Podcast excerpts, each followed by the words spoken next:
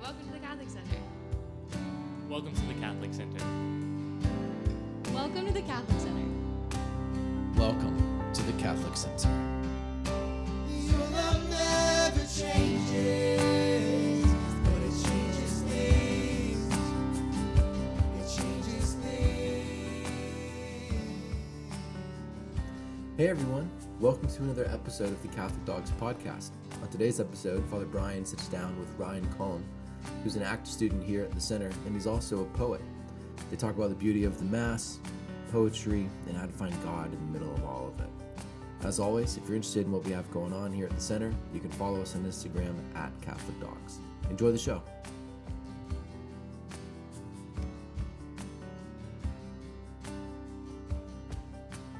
Was that the point of your your question in the beginning? Is like, do you do you ground yourself in poetry? Do you ground do you need to ground yourself in other things, or is that I think were you thinking about this conversation? no, I wasn't. I wasn't. I Oh, always, okay, I always okay. need to ground myself because, uh, I mean, just in this conversation, like we can get, we can, we can get very spiritual, right? And So how do we, even in this conversation, how do we go back to the the the the messy or the the dirty or the the groundedness, Mhm. right? Um, there, so I have a tendency to do that of just kind of getting somewhat theoretic, theoretical or philosophical or theological. Right. Um, but uh, yeah, yeah, and then the struggle is realizing that those aren't separate things. Because I also think we live in a society that's primarily primarily dualistic in its underlying philosophy. Like it's it's saying that while the spiritual life and the physical life do interact, they aren't the same thing. You know, which is hard to hard to combat when when you hear it so often. I think. yeah. But what I love about Catholicism is that it is Yeah. that unification. Yeah. of that. it show like Mass itself shows us, and all the Right. sacraments they show us that we're spiritual and physical. Yes. uh, yes. two, right? Two Yes. two things. Um, because we eat and there's this spiritual reality, but we're still eating, or we're there's candles and there's uh, actual light. Uh, there's smoke, something that we can Mm. smell. Uh, there's audible stuff that we can hear Mhm. uh, that engages with our humanity, our physicalness.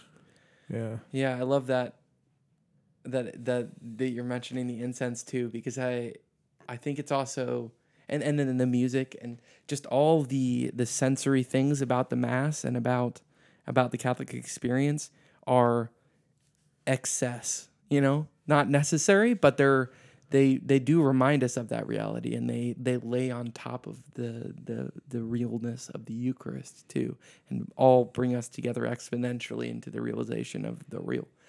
Oh, that's really cool. I had someone recently ask me about what what do I, what does it feel like to consecrate bread and wine and turn into the Eucharist in that moment. Yeah. And for myself, it's not really it's not really a feeling. It's it's um, I'm more so in that moment, kind of hoping that the Spirit actually is tugging on people's hearts so that they can see it. Right, so that they can, uh, in whatever capacity, see what's in front of them but uh, so I don't I don't necessarily know. At least for myself, there's not really like a a feeling of it.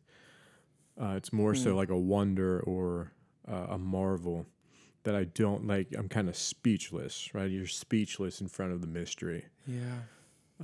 But there's also uh, there's also times when I will consecrate Eucharist at Mass, and I won't actually see it. Like in, with like a sp- in a spiritual sense, I won't actually see it. So like I don't know, just treat it like another day or another another ritual that I'm doing or whatever, right? And I feel like that kind of dullness is how we go about life, just kind of in general right? Is that we're kind of dull to that which is in front of us, the people that we walk past, you know, the the um, the sky that is above us, uh, the conversations that we have Yeah. with people, uh, the problems that people articulate, or the tone of voice that people articulate.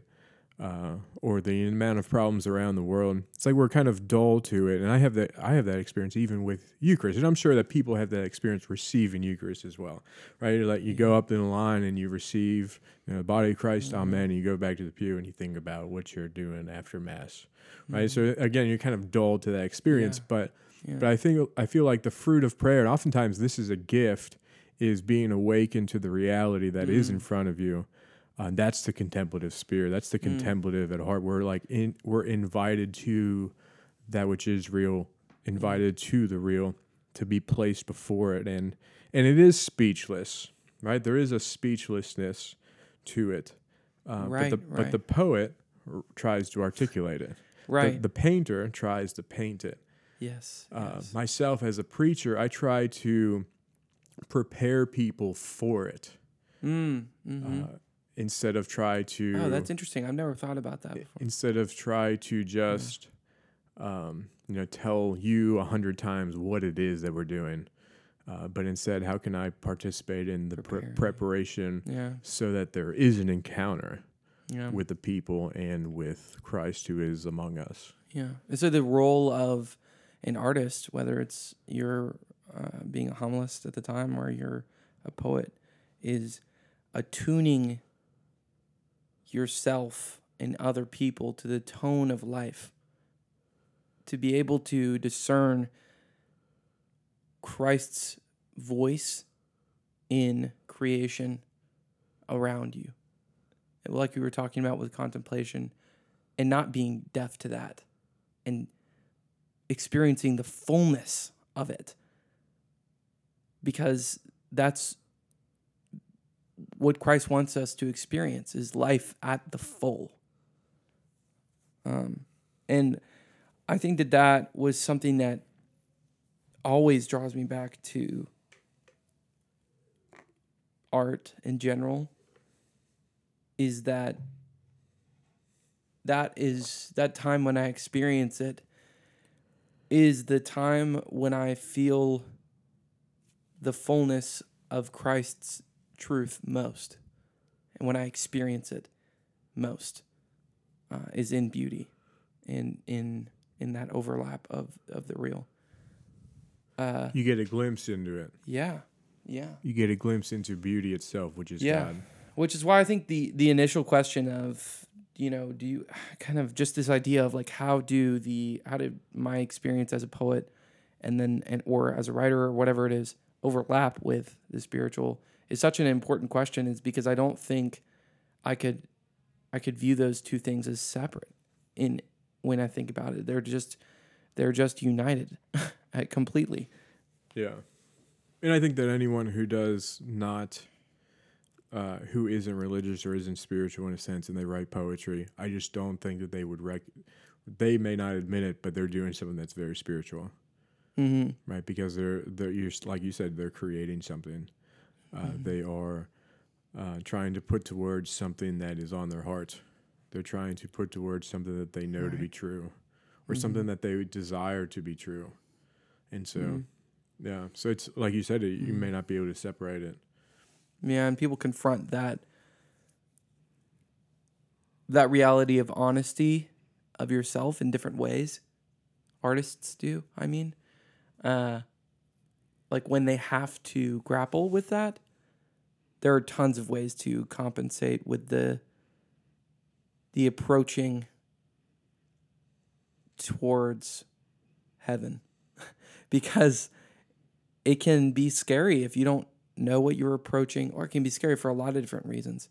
If you, if, especially if you don't have Christ comforting you, you know, because there are a lot of, um, a lot of things that you have to let go of, or things that you have to hold on to that you don't want to when you begin to approach the truth. And so I think maybe that's why there's oftentimes associated with the artist this image of emotional frailty or almost uh, polarity like like uh, exaggerated emotions and all these things um, or uh, what comes to mind is also this image of the the poet having to drink or smoke or something like that, where they have these compensations for for this the raw experience of the truth in different forms. And obviously not drinking and smoking isn't necessarily bad or anything like that, but I'm just I'm just using those as examples of where sometimes um, people don't know what to do when they approach that the the face of God in on the earth, you know? What do I how do I grapple with this?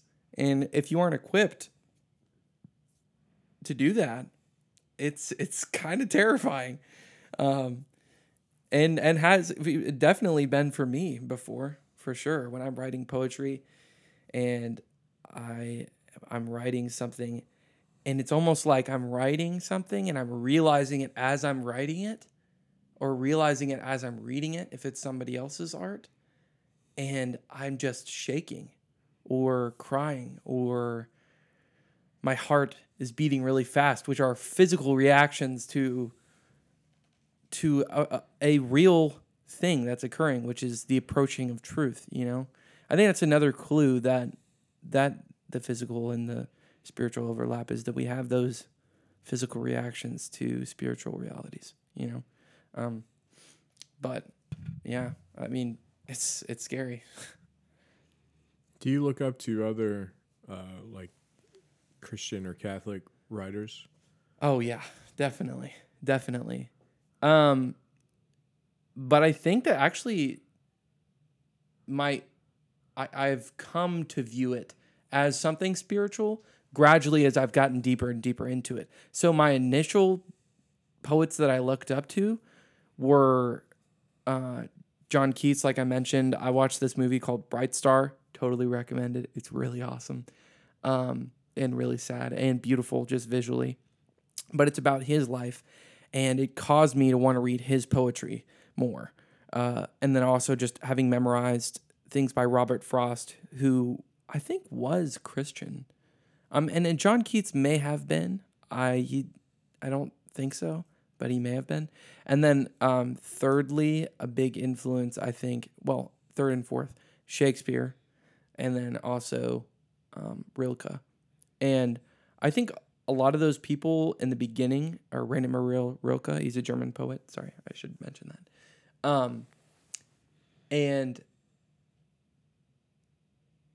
a lot of them are not explicitly religious people, though they have tones of beauty in their poetry, definitely. Uh, and often they they share many truths uh, even outside of their own experience with religion. But then, as I've come to study poetry more and read it more and write it more, I find myself returning more often to those poets who are explicitly religious. And maybe not in their poetry, but just in their lives, you know. Um, because poetry is in some sense about veiling, just like the mass is veiling mystery. Um, but I guess we can talk about that in a little bit. But um, Who who are So- some examples? so I mean, so I was about to get to that. Yeah. So finally, uh, Saint John of the Cross, I think is a big one. Um, Song of Songs, honestly, Song of Songs and and and Psalms, and uh, those two books of the Bible, just in general, amazing, beautiful poetry in a lot of places. Um, I was telling somebody recently, and well, I think it was no, we talked about this. How I, sorry, we already talked about this, but just how uh, Song of Songs, where it's like, uh, was really my first when I was reading it. I was like, oh, I don't love God. I don't love love him. Um and I wanted to so much in that moment. I had the simultaneous experience of realizing that I didn't and that I really really wanted to and I knew what it would look like for the first time, like actually. Uh, because I grew up knowing a lot of theological truth and enjoying it and wanting to love God and thinking that I that I did, but not realizing that I hadn't let that drive me to a life of trying to see what Christ saw and to hear what he heard the the the experience of contemplation it hadn't led me to that yet and um, then in preparing for getting married uh, and preparing just in general to be a good um, spouse I was looking into Song of Songs because I had never read it before and reading through it. And I remember the first time I sat it down that day, I read it four times, and which is not impressive. It's very short, um, uh, but is is not meant to be bragging. It's just that I couldn't stop reading it over and over because it was this this new uh, aspect of knowing that Christ was a lover of the church, and that um, just blew my mind when I was reading it. Uh, so I think that that's something that I return to a lot, and also St. John of the Cross and his mystical poetry, realizing that men could be mystics too, uh, was a huge part of, and is still a huge part of my spiritual experience. And honestly, I need to read a lot more of, of him. I think I haven't read nearly, I haven't barely touched the surface of his work. Um, it would be really cool if I could read it in Spanish or something. That would be cool. We'll go back to the Song of Songs. Oh, yeah, so, yeah. what is the Song of Songs? And like, we say it's inspired scripture. Mm-hmm. So, like, we believe that there's Oh, yeah. something that's communicated to us Mm-hmm. through it, uh, intended by the divine, Yeah. uh, that reveals to us the divine. Yeah. And so, yeah, what did? Why did you read it four times?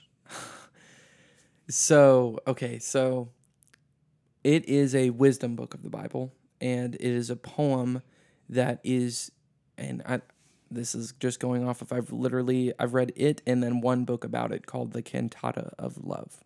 So, check that out if you want more info than I can give. But the way I understand it is it's wisdom poetry written in the four seasons of love about the love between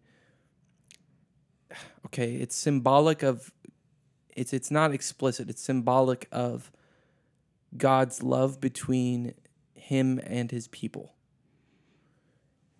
And it's a very physical um sensory poem. And then I found it in the Bible and it was just a it became a proof to me of that which we've been talking about this entire time a an assertion by God's truth that hey this is this is real. It's okay and good when spiritual and physical reality overlap and the the love that is imaged by the love between a man and a woman is one way in which we can begin to understand the mystery of the love between the Father and the Son and the Holy Spirit passing between them, the love of the Trinity and the creation of the world through that. So, what happens in the Song of Songs? Oh yeah. Uh, so it's the story of a lover coming for his bride, and then the seasons of their love, and eventually the uniting of them. So it's very simple overall. What are the seasons of love? Um, What do you mean by that? I mean, I mean, like the seasons of the world. Like it, it talks about them in a way that is similar to uh, summer, fall, spring, winter. You know, which I think I said those in the wrong order. but but the four seasons. Winter, summer, fall, spring. Right, exactly, exactly. um, but but yes, so like it's uh it which is another whole layer on top of it that's really really beautiful as well. Uh, but not even necessary for an initial reading. Um and actually it has an interesting history as well. It was considered kind of a dangerous and contentious book. Uh, a lot of debates over taking it out because it was it would be too tempting for certain people to read early in their spiritual lives. So uh, maybe that'll be a, a little a good thumbnail for for the Song of Songs is that it was, you know, oh, you shouldn't read it. You're not ready for this yet. Which Yeah. I'm sure you know some about it. Well, as well. since it, it's a it's passion, right? So yes, it's, it's, yes, it's ordered passion, yes, right? Not all passion is, can be ordered, Right, Uh, right. sometimes passion is is all over the place, uh, and not good for us, right? If I'm um, if I'm eating twelve hamburgers, then that's not like an ordered passion. That's right, You're right. I'm overindulging, and that's not good. It's not good for me. Probably not good for anyone who's watching. but Don't try this at home. but uh, but passion itself is is like you said, it's it's it's the passion of love. Uh, it's kind of a, an eros, which is a form of love. It's the form of erotic love, yeah, and there's an order to it, and that order is uh, it's beautiful Oh, it's ultimately, so beautiful. right? It's kind of the Yeah. it's the the gem of sexuality itself, and it also gives us a glimpse, like you said, into how God loves the world Yes, uh, to the point of be to the point of generating, uh, to the point of pursuing uh, in love the hearts of all. In the, in um, yeah, so it's it's passion. There's a there's a there's a heated passion that God has for His people, yes, uh, and it's the same kind of passion that an individual has for their partner, Mhm. uh, for those who. Um, are in relationship for those who are engaged, like yourself, yes, right? yes. who so are pursuing another person, right? Yes, And in, in. Hebrew, the word to know uh, is is very much so like a, a spiritual and very personal knowing of that other person, Mm. like to know them very much so, to know the uh, to know the intimate self of the other.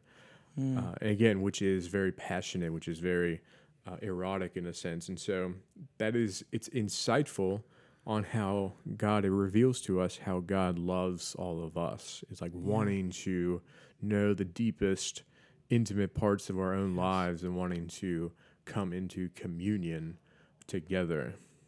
Uh, it's a love story, right? Yeah.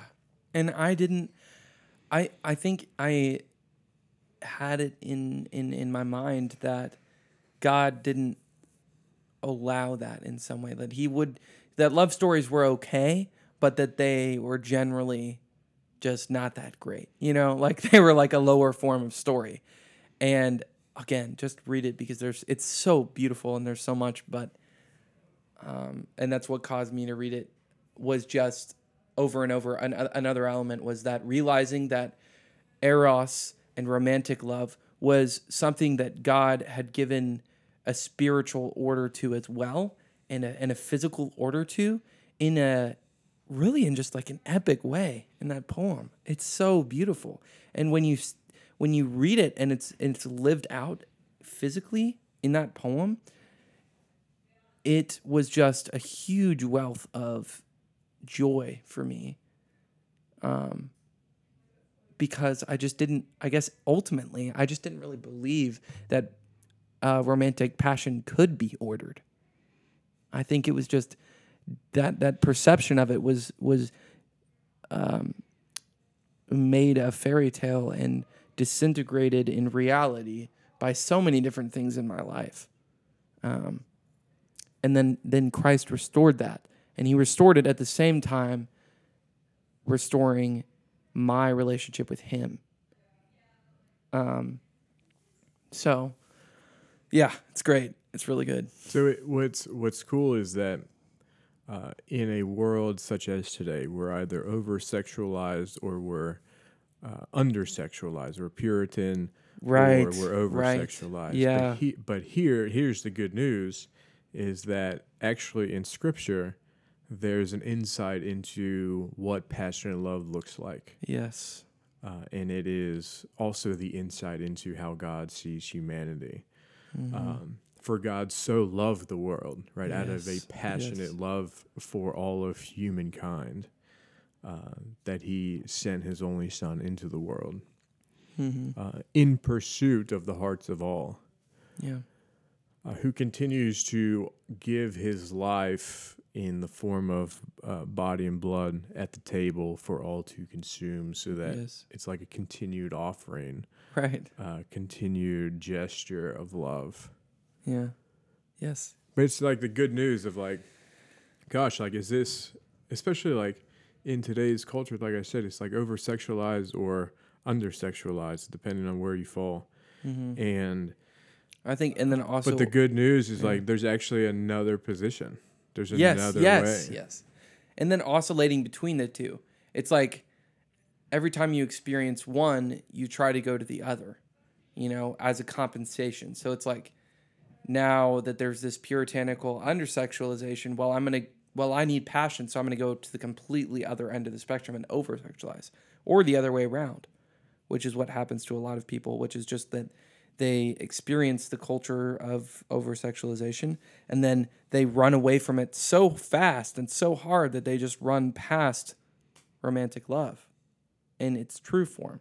And that's what happened to me. And then Song of Songs restored that. So, yeah, So definitely. yeah, so John Paul II attempted to communicate something like Oh, that yeah. uh, in theology of the body. Do you feel like all your conversations end up coming back to theology of the body? Because this always happens to me. And I Yeah, love it. Yeah, I love it, but it always happens. that's funny. So Yeah. I yeah, so he I mean he talks about Genesis and kind of uses that as a arena to talk about this, but in a in a very real way. Basically, he's just restoring love in its proper understanding. yes. right? And I think that it's something that we we've needed in in. I mean, there was a sexual revolution that happened.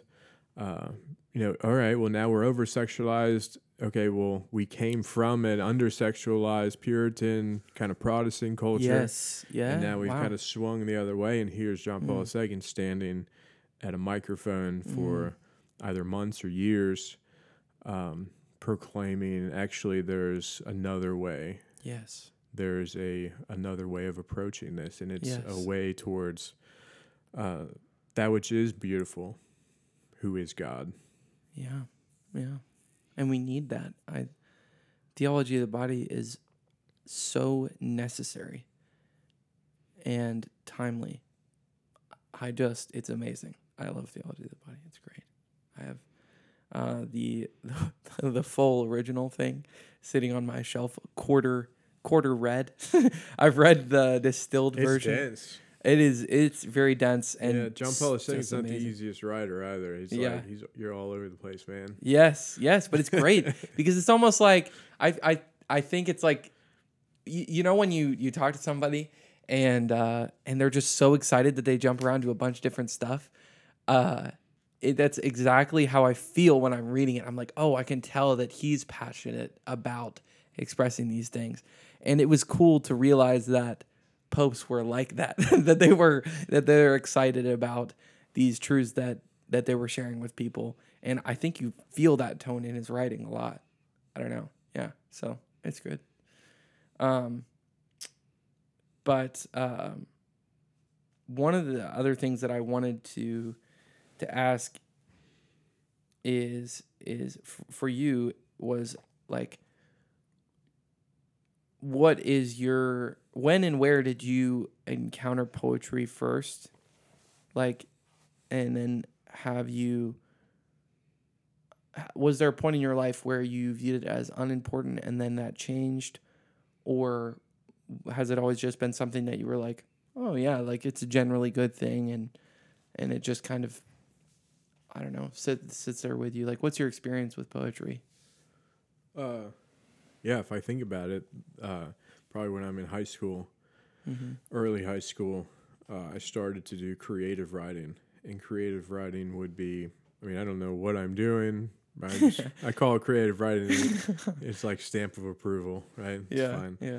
Uh, but creative writing most of it was um, most of it was uh, passion romantic and uh, that kind of energy of Yeah. like of like trying to capture the romantic love Mm.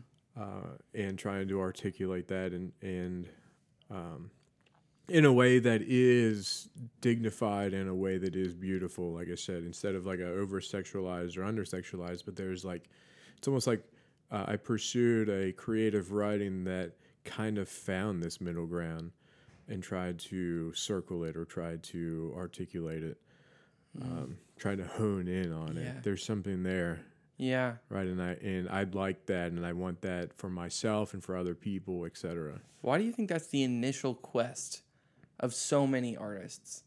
It's just love and that and experiencing that and contemplating that and defining that. Why do you think that that's like common? And also I feel most of the time like like one of the first things you ever write about or think about in that way. Because it's it's a powerful thing, Yeah. right? It's a Yeah. powerful thing. Yeah. Yeah. Yeah, it's it's a it's um, if God is love, and we are endlessly pursuing love, then very much so God is working through us, either drawing us to Himself or drawing us to others, drawing us to communion. Uh, it's this very strong energy within us, very strong passion within us. Um, and it has the chance of, like I said, drawing us to Christ right? If you follow the desire, if you follow uh, that which is on your heart, Oh yeah. then you know perhaps you are stumbling upon love itself, which Mm. is God. Mm-hmm. Yeah. It's such like a magnetic draw to it, yeah. yeah. But it's definitely a powerful thing, and it takes different forms. It's not just passionate, right? So Right, we say right. there's four kinds of love. Mm-hmm. Um, do you know those four? Uh, I don't know those four. okay, wait, wait. I think it's Friendship, filio, agape, uh, eros, and what's the other one? I always forget the fourth one. It's always the fourth one. I'm always like, what was it? I think it's okay. I'm. T- I. So I listen. should I Google it? Yeah, you just Google it because maybe then we'll have something uh, like new to talk about together. Four types of love. Gosh. I always we- forget the fourth one. S- Storge, what is that? Uh, fondness of familiarity, family, Hmm. F- familiar. Uh, Familial. Philia, stor- storage, storge, storage. Empathetic love. I don't know. Cool. It is uh, affection, friendship, eros, charity. So love of affection. Hmm. Like affection without passion. In some seemingly. sense. I think I think okay. Now that we've completely understood this definition and and contemplated this, um, I just C.S. Lewis has the book Oh. the four, on the four loves. yeah, yeah we should probably read that at some point. But continue. Um, yeah. Um, oh, and I was gonna say that I think just this this when when you mentioned that, what what came to mind was uh, this conception of dating uh, and preliminary romantic relationship to marriage as a school of affection without passion, or not without, but how to express your affection in a in an ordered passionate way. And then but it's almost like you're learning how to do that um, within that context. You know what i mean? That's something i thought about a lot because i've been dating alexa for that's my fiance for like uh How long y'all been together? like four years four years And you're engaged. I engaged. think. Yeah, engaged since this past Easter. So, so wedding's on June fourth. That's exciting. That is exciting. Yeah, yeah. Um, do you mind if I read some of some some poems or anything? Would you want to read? Because I, ha- What what uh, like what kind reading of poet- my poetry. what kind of what kind of poetry do you got? Well, okay, so I selected some ones that would be easier to just hear, you know, and like because um it's really hard I think when you don't have like something to read in front of you sometimes. So I tried to pick ones that weren't too verbally complex. Um so I have one that is one of the more recent ones that I wrote um that somebody told me was my best one. So I have that. I also have one that I wanted to talk about that's um, by Rainier Maria Rilke. The I'm always I always butcher that pronunciation. He has such beautiful Ger- poetry. the German poet. Yeah, the German poet, um, who was a romantic as well. Um, I like so any of these I could. I another one that I wrote. Just saying. Uh, and then I mean, really anything. Uh, If you want to yeah. So talk or hear be- about any of those. Go for it. Okay. Okay. So um, this first one uh, is called "This is the last week of red maple leaves," um, and I wrote this poetry uh, during the, the last week of red maple leaves because they're so beautiful and they don't last very long. Uh, Is it Japanese maple? No. uh, well, some Japanese, some some American, whatever. All the different types of maple there are. I, I wasn't. That's not mentioned in this poem. The Canadian maples. um, I don't even know what they are, but yes, yeah.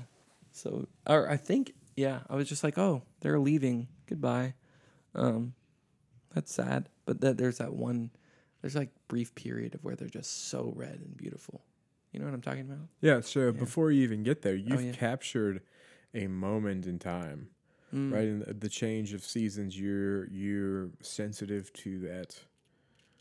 Uh, whereas for me, I'm dull Mm. to it. I just it just happens. I'm trying to like, man, I wish it didn't happen. I Oh, wish it, yeah. I wish it stayed with fall, right? Yeah. But you're recognizing no, like this is a real thing. This change of seasons, seasons, and you are attuned to this uh, subtle change. Yeah. the departure of the red maple. Yeah. Yeah. Um, yeah, I, So go for it. Yeah. yeah, I'm not, I don't like things leaving or changing that much either normally, but I, I saw this change and it, it was a new subject of poetry for me. So, um, so this is the last week of red maple leaves. I do the same. For hours, I do the same as trees. Let us lean, peer into the water with branch and leaves hanging, my friends. I have freckles from the sun, too. I have calluses like you, bark, or I must wish I do.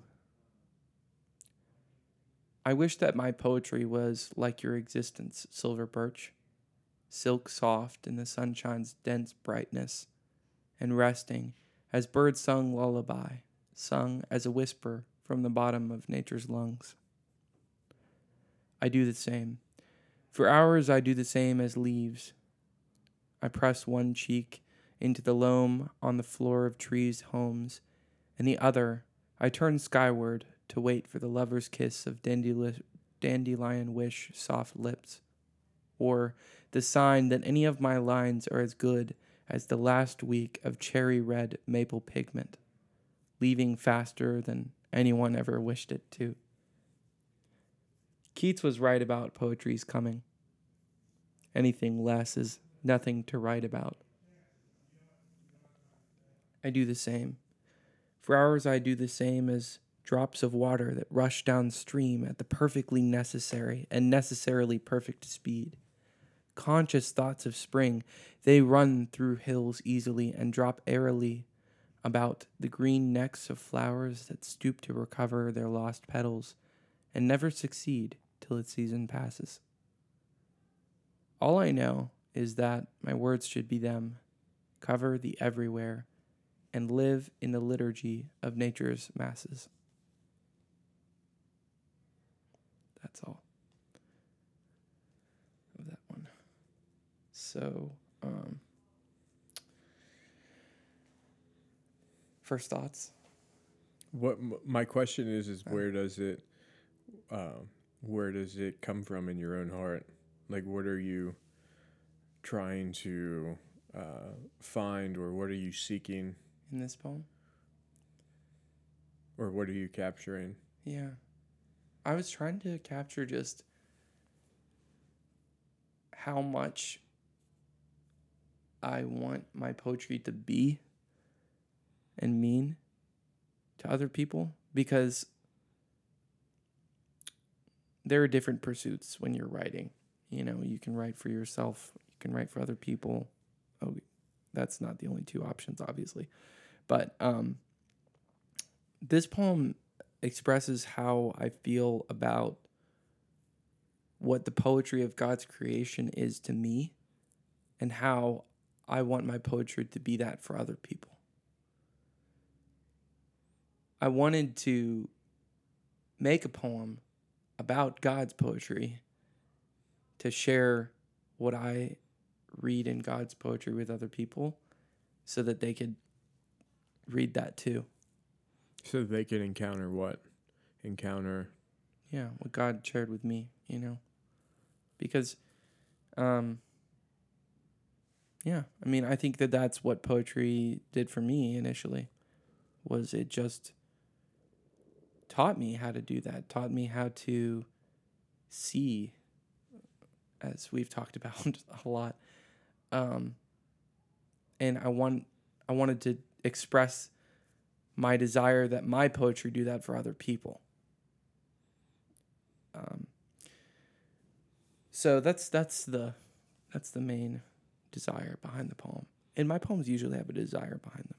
I think a central desire. You want your own words and your own uh, combination of words to usher folks into the presence of God. Yeah. And not I mean when I'm I don't think I think the one of the beautiful things about writing poetry too is that you don't necessarily have to be thinking about that when you're writing it. But then you're writing about something and then you realize that there is a theme or then there's this other theme or I'll share it with somebody and they talk about something that I didn't even in, intend necessarily to do but that God helped put into my words because I don't think um, you could do art without without Christ, you know, because He is the Word made flesh. Um, um, but technically, um, the kind of effort behind this poem was to um, do some rhyming because it had been a while since I wrote poems with rhymes, and I love writing poems with rhymes. It's just a little bit more difficult, as you know, or yeah, as you might guess. you know, like you're a little bit more constricted. And beauty and freedom come from good rules, not no rules at all. So uh, I wanted to go back to that a little bit, but then I also couldn't do it fully. So I just, every other stanza, um, I'm exercising repetition with I do the same for hours, I do the same as this thing in the creation. I think it's also a poem about being part of creation too, being one of those created things, along with the trees and the leaves and the drops of water. You know, you're part of that too. It's kind of about that as well. So, It's interesting how Mhm. the red maple leaves spurred that in you. yeah. I know. I I uh I don't I don't remember what moment it was that I went from seeing those. I remember I was driving back from Alexa's house and in her neighborhood it's got these lines of like maple leaves in it. And I think some of them aren't even maple, but there was just a lot of red leaves. And um, I was driving back and I remember that image sticking in my mind. It's really beautiful during the fall. But I knew also her dad is a he's a head of a research lab at UGA and he does research on trees and stuff. And so he was telling us guys appreciate these leaves because they're going to be really gone. They're gone really soon because he knows the timing of it all. And so I would had that on my mind, and then also was driving through. And then I was also thinking about how much I want my poetry to be to other people, and all th- those things just kind of came together. Hmm. Yeah. Um, Synthesized into one. yeah. Yeah. So, yeah, and, and poetry is is so often just about synthesis. You know, I think I read this quote one time that says, "We get it, poets. Things are like other things." um, which I just thought was funny because, and then also it made me feel terrible because I look back at all my poems and it's just like, that's it, you know, like that's all we do. It's just like point at this thing, and we're like, it's like this other thing, uh, and just the intercontextuality of reality is is the central focus of all my poems, and just realizing that God's in it all, and he is the connection between those things. He's the the style of artist. It's his style that makes all these things oh similar. You know, it's like uh, when you see the difference between Picasso and Rembrandt, you immediately know looking at the painting, okay, this is the differences between them, and they're both beautiful, but they have different styles. And God's style, you, I like pointing that out in nature, you know, um, in in creation, uh, and in people, and and the realities that exist between them, because God has a style too, you know. Well, Christ gave all of these parables, Yeah, right? yeah. The kingdom of heaven can be likened to, right? He's, he's, he's, doing, he's doing the same thing. Yeah, yeah. He's pointing at two different things. I know, and I'm sure the apostles at some point were, were like, "We get it. Things are like other things." Um, yeah. um, so, so what about what about the other uh, the other poem oh yeah, that you had? yeah, yeah. So, um, well, there's a. Do you want me to read another one of mine, or I think I should probably read another one of mine. Sure. Yeah, because I don't know if I could speak as personally about Rilke's, and it's also translated, and the translation is a bit iffy on the PDF that I Yeah, have. read another one of yours. Okay, all right. So, and this is the last one that I'll read. Don't worry. So, uh, okay. So this one is called useless. My eyes and the tips of dirt filled fingers catch a roly poly and turn it back on its belly. Its little legs flicker, and my line lingers, my mind lingers on how utterly useless it was when it fell. It runs quickly over the dirt that covers my hopefully glorious gladiolus bulb with its rainbow skin that senses its lover who is a whispering water drop which is yellow made by the sun and seeps down through the somber soil, and thought it was useless too, until it touched the down of the soft skin that surrounds what brought it.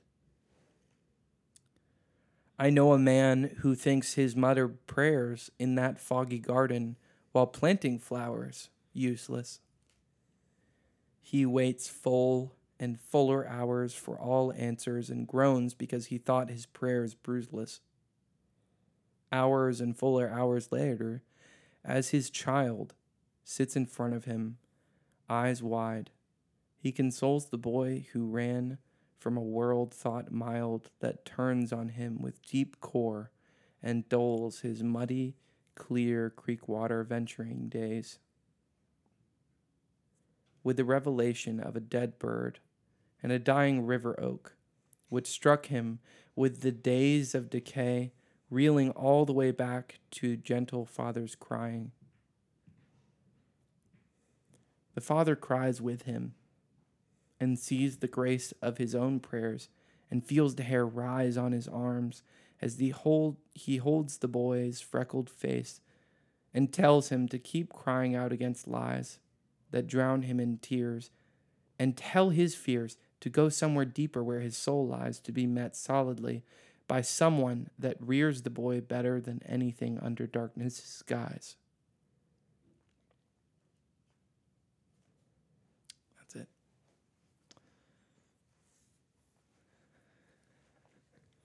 And so, what was the captured moment in of this one?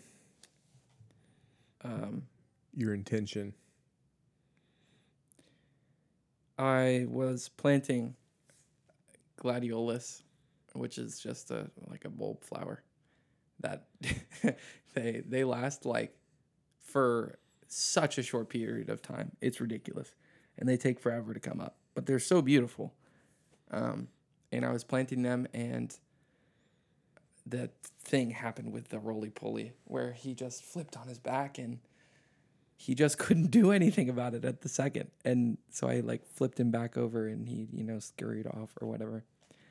And uh, I just thought about how many people feel like that. Like they have to be flicked back onto their, their legs to do anything. Or or they feel like they do something that they're intending to have a use, um, like these drops of water which rain down onto the gladiolus and then get there and think they're not doing anything. And they seep into the bulb and they think they're not doing anything for so long. And then suddenly they have this beautiful effect of sprouting and then flowers. And so the central thing here was that, much like that, prayers too can really feel like that sometimes. But God answers them in ways that you'll never expect a lot of times. Um, because they, those prayers grow into something that didn't exist when they landed. Um, and I think it was also because at that time when I was writing it, I was experiencing a lot of like uselessness in my own spiritual life, feeling like my prayers weren't really making a difference, you know, which I think can happen sometimes. But I wanted to write a poem that encouraged people because it was after writing this that, well, it was, yeah. So it was during writing this that I had that. So what actually, sorry. So this is complicated because I wrote the first half of this poem, which you may be able to tell because like it seems like I kind of jump from this image of like the roly poly and everything to this this guy. Um, it's because I wrote this poem several months apart. Like I wrote the first part with the water drops seeping through the gladiolus bulb, and I just stopped and I was like, well, this poem's not done yet, and I'm not. I don't know what else to write right now, but I guess it will grow. And then a couple months later, when my prayers had really come to bear and had grown, I remembered this poem and remembered how I felt useless and wanted to finish it. And so I guess also in in some sense this poem is time wise an image of of that growing of that change that happens in us through God over time.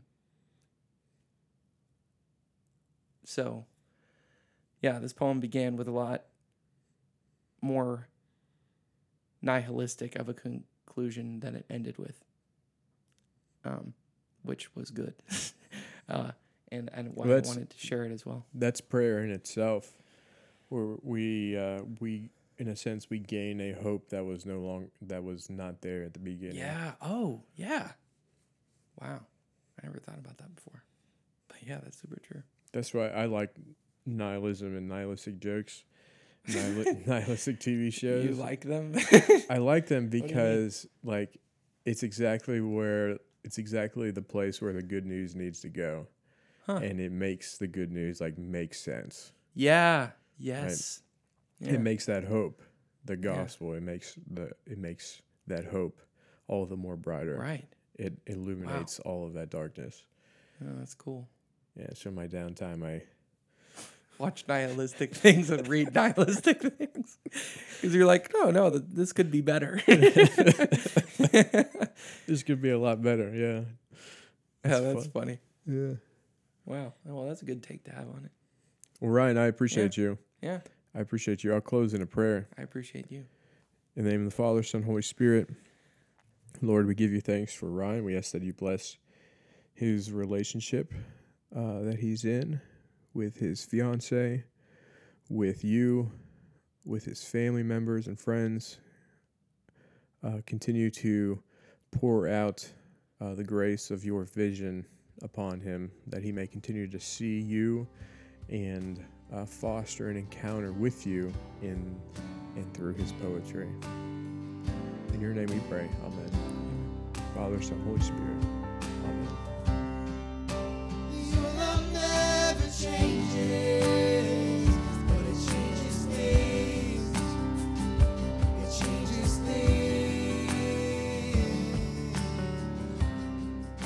Thank you for listening to the Catholic Dogs Podcast.